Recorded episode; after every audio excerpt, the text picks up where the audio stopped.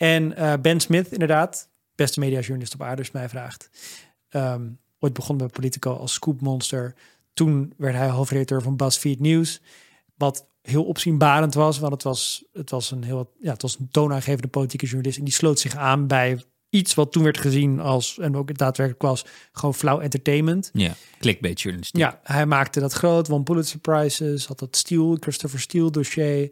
Oh ja. En ehm, vervolgens is hij naar de New York Times verhuisd. Daar heeft hij een fantastische media column geschreven. Dat was nu- echt geweldig. Ja, was wel echt hoogtijdagen.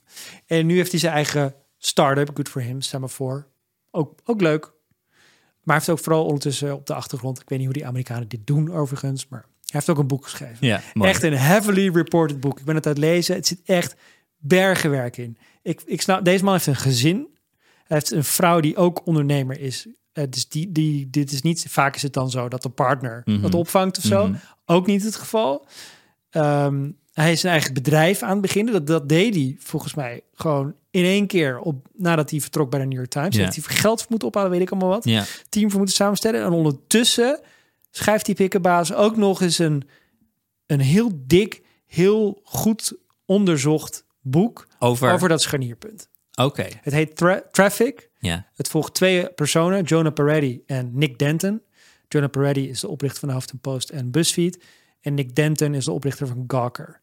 En eh, hij gebruikt hen eigenlijk om dat tijdperk van, laten we zeggen, 2005 tot nu, to, eh, om daarop terug te blikken. Het tijdperk dat de eerste online media echt groot beginnen begonnen te worden en invloed begonnen te hebben op het publieke debat in Amerika. Het is een extreem Amerikaans boek. Het is ook de opkomst van onze bedrijven. Dit Ja. is die tijd. Ja, en dus Dit de- hebben wij meegemaakt, deze tijd. Ja, ik begon in blog in 2006. Ja. Wat waren we jong. Ja. En zo lees ik dit boek ook wel een beetje. Ik ken ook de, ik denk driekwart van de mensen in het boek ken ik ook, of aan die correspondent tijd. Dus het voelt heel erg als een reflectieve exercitie. Ja. Ehm, en die, wat, wat dus belangrijk was in die Nou, tijd. en iedereen is door het doucheputje. Dat Ja. is nu met achteraf, met de blik van achteraf. Ja. Dus het is terugkijken op een, op een, een, een Het is een stukje traumaverwerking ja, voor iedereen. Ja, ja. Want eh, iedereen werd ging sky high door alle eh, traffic. Daarom de titel van het boek van Google, Twitter en Facebook. Vooral Google en Facebook. En eh, op een gegeven moment stopte, het Facebook stopte de Facebook traffic. En eh knalde alles in elkaar. En dat, Mhm. dat is nu de apotheose. Dus Vice gaat failliet. Ja. Het is trouwens helemaal geen valtlieder moment. Het is gewoon ook, je, is gewoon, je ziet het ook gewoon aan bedrijven. Vice gaat failliet.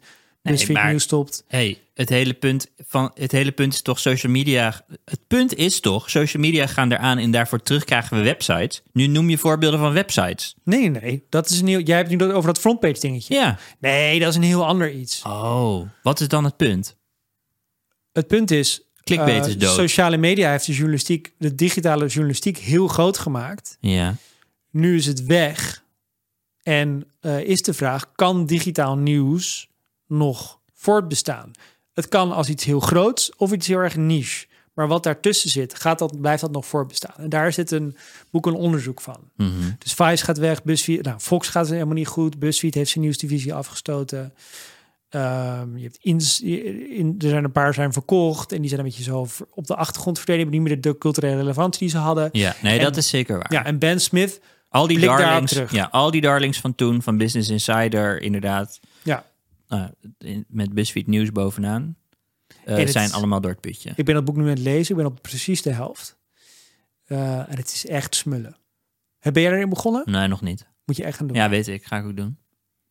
Het is dus heel erg, ook wat je grappig dat jouw eerste reactie is, dat is ook de tijd waar wij begonnen zijn. Zo Mhm. lees ik het ook echt. Ik Ja. ben de hele tijd koppelingen aan maken in mijn hoofd van, eh, oh ja, toen deed ik, begon ik met dat. Of oh ja, toen ik was daar en daar toen dat gebeurde. Ja, maar iedereen raakt ook zo. Dit is eh, in die zin vind ik het irritant eh, dat eh, de, de, het is wat, je nu vooral ook leest is van journalisten bij grotere kranten.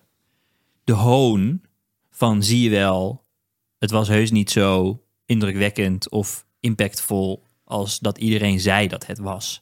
Ja, terwijl Ben Smith schrijft in dit hele boek, het, gaat eigenlijk alleen maar over, elk hoofdstuk eindigt zo ongeveer met de impact die het gehad heeft op op de wereld. Ja, Dus eh, dit is ook bizar hoe al die mensen die die beschrijft in dat hele kleine sientje, dat echt eh, gewoon een paar straatblokken in New York was, hoe al die mensen gigantisch groot zijn geworden. Andrew Breitbart bijvoorbeeld. Dat is een van de oprichters van de Huffington-Post. Dat Oh, was ik joh. al vergeten. Oké. Dat wist ik denk ik überhaupt niet eens, want Nee. niemand kende die man nog.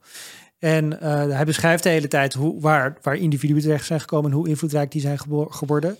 Maar ook hoe de, ehm, eigenlijk de voor eh, hele grote ontwikkelingen ontstond. Bijvoorbeeld Facebook werd met gejuich onthaald. Hè? Facebook en ehm, Obama kwamen tegelijkertijd op. En, en de Huffington. Ja. Die, die als een soort Facebook-president noemden Ja. we hem. ja, precies.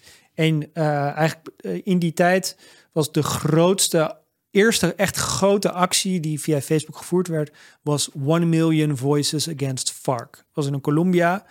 En de FARC is uit zo'n linksterroristische terroristische beweging.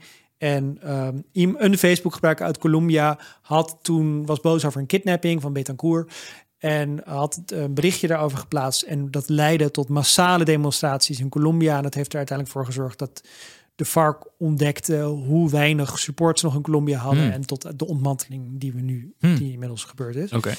En, eh, en Obama, dat is allemaal in dezelfde tijdperk. Dus iedereen had zoiets van, ik, Optimisme. ik ook. Facebook gaat super groot worden. Wij, wij waren toen op het Westerparkterrein in Amsterdam, de hoofdstad van Nederland, waar dan Chris Hughes werd onthaald. Dat, ik heb een column in NRC gegeven waar ik hem een held heb genoemd. Hij, was de een, hij zat in de dormroom bij Mark Zuckerberg, dus hij was de, eigenlijk de enige niet-nerd in het oorspronkelijke Facebook-team. Hij stapte toen over naar Obama. Ah ja. En ehm, in de tijd dat wij hem ontmoet had hij de New Rep- ehm, hij zo'n ja hoe toonaangevend Amerikaans blad. Dat nou? De New Republic. De New Republic, denk ik. Beetje de groene Amsterdam van Amerika gekocht. Daarna ging het allemaal mis, zoals met iedereen in het boek. Maar hij was een beetje de posterboy van hoe Facebook ons ging helpen. En Ben Smith kan nu natuurlijk opschrijven. Wat we allemaal niet door, wat iedereen die tijd niet door had, is dat de jonge progressievelingen waren de eerste die deze service zouden gebruiken. Maar Andrew Breitbart had al door. Op een gegeven moment komen hun Ja, ja, ja, ouders en grootouders Ja, ja, ja, ja. Komen er ook op. Ja. En ja, kan je gewoon een rechte lijn trekken naar Ja. Trump. ja, ja, Die ja. ook de Ja, Facebook-president ja, was. ja, ja. Hoezo hebben we dat niet gezien? Ja, Ja, ja, ja, ja. ja. en hij maakt de hele tijd van dit soort lijntjes. Dus die, die, dit heeft juist een enorme invloed gehad. Ja. En Ben Smith maakt het een hele vette journalist om te schrijven, want hij is inderdaad niet meer verbonden aan een grote krant. Dus hij is niet comfortabel, vanuit een comfortabele toren op Times Square aan het schrijven over die, al die sukkels die dachten dat online groot zou worden. Hij heeft zijn eigen online start-up. Hij was de hoofdredacteur van, van BuzzFeed News. Ja, nee, zijn Halfweg boek komt hij in het boek als een personage, wat echt fantastisch is. Ja, ook. person was me. en, ehm, en hij heeft gewoon heel goed reporterswerk gedaan. Ja, ik begreep dat hij allemaal eh, anekdotes van Jonah Peretti heeft eh, opgeschreven, heeft kunnen opschrijven die Johnny Peretti zelf nooit heeft willen delen. Ja. Listen to the full episode of Pom on Podimo from Denmark.